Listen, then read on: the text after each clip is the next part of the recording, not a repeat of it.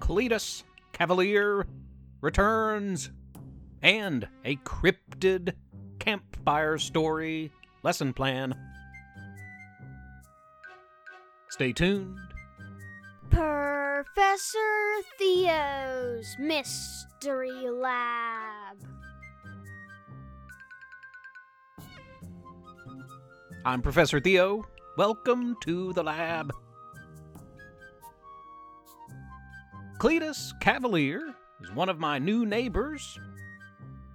He grew up in Splendid, moved away to attend the University of Parts Unknown before going to work at the Space Place, and has returned recently,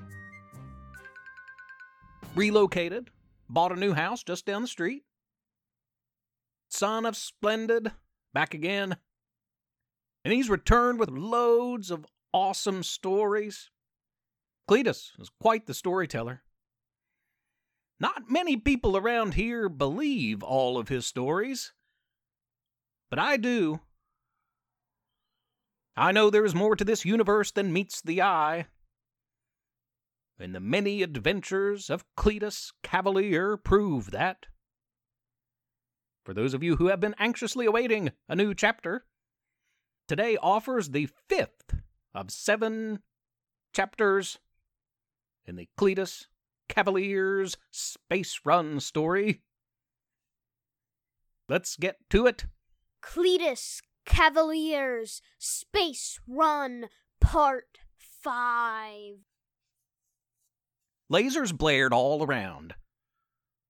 The forces of Asteria wasted no time in opening fire on the scavengers, and the scavengers answered back in kind.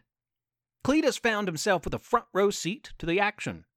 Some popcorn from his final food ration, his only solace. He would have preferred to be just about anywhere else. That damp cell back on the Osborne rock didn't seem so bad compared to this. One stray shot from either side, and Cletus would be floating in space in pieces. Cletus occasionally took his eyes off the action to attempt to find some magic fix that would breathe new life back into his lovable scrap heap. He failed on all accounts. Then he spotted it. While the Asterians and the scavengers were focused on one another, Cletus's eyes were fixed on Ripper's ship. It was headed straight for Cletus on a collision course. Fixing his telescope, he could see Ripper's eyes, full of fury, fixed on the A I K two oh five. What drew Cletus's attention the most, though, was Scowl, sitting alongside Ripper.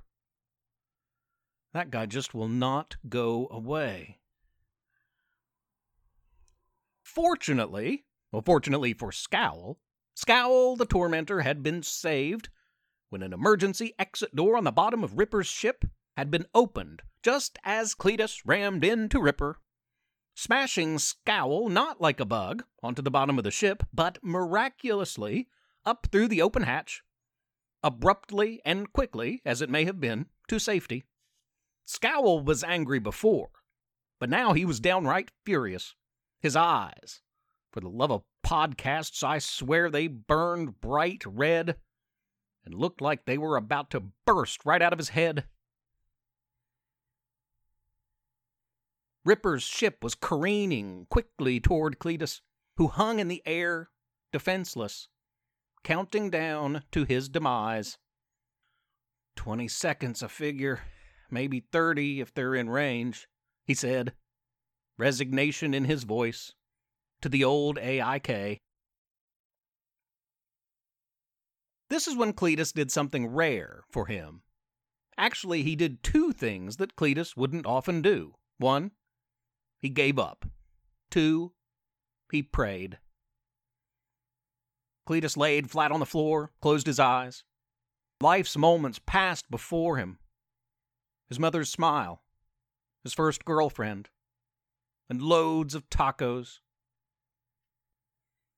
As the ship shook suddenly, violently, Cletus heard crashes and smashes and pops all around. His eyes opened. He looked around. This isn't what I imagined being blown to bits would feel like. Am I a ghost? Is this heaven? Cletus popped up, prone in his cabin. To his surprise, and great pleasure, he didn't seem to be dead at all.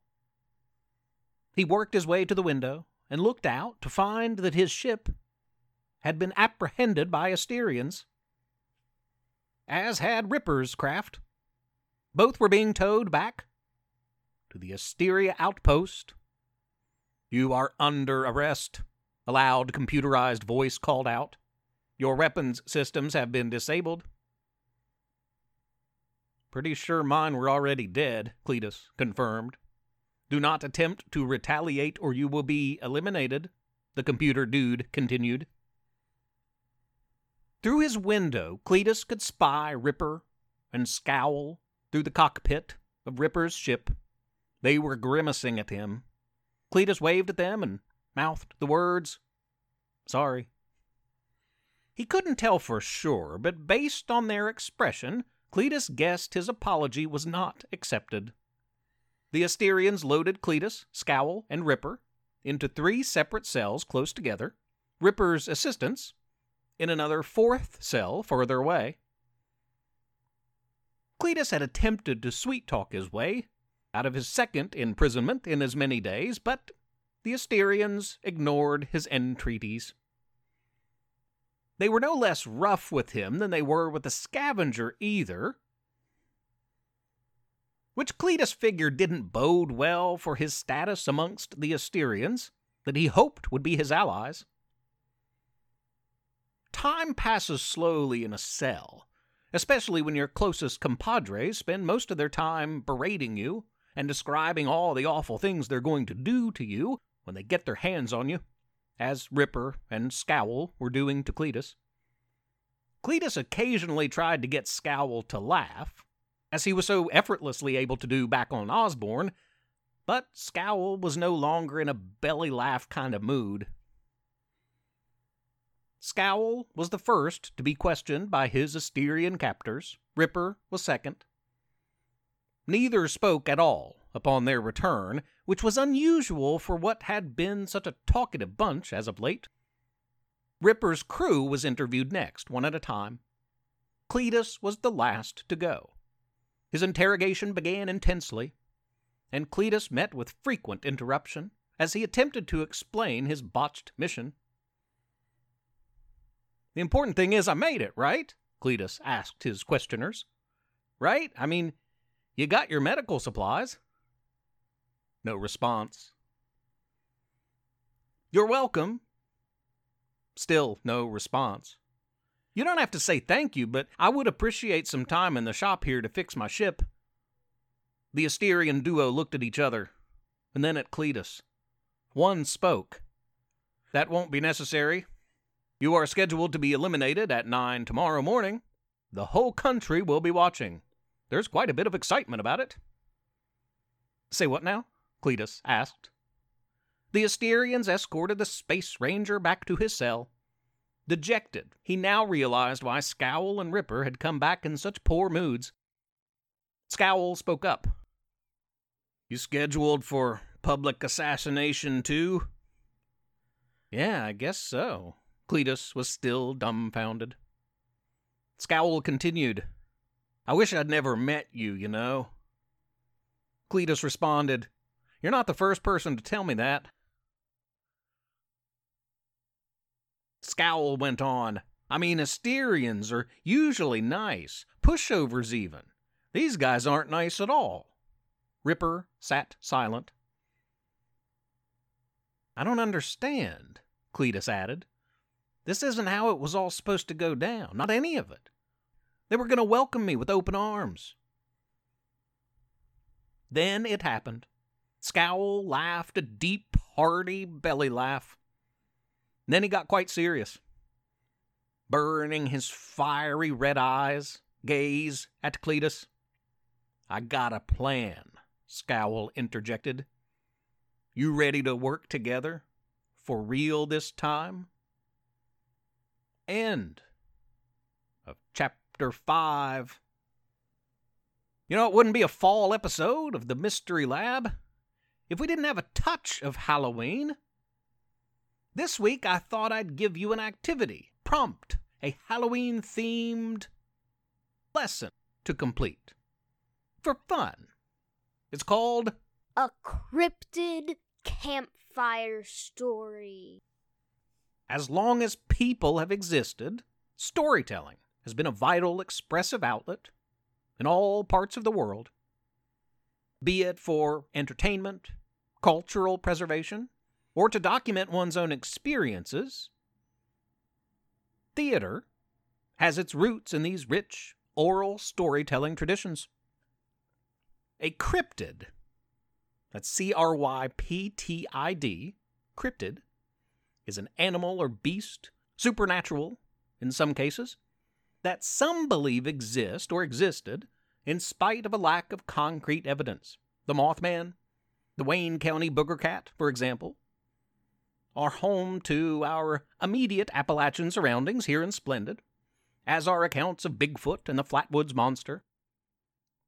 Tales of Yeti, sea monsters, La Chupacabra, and more abound in folklore all around the world.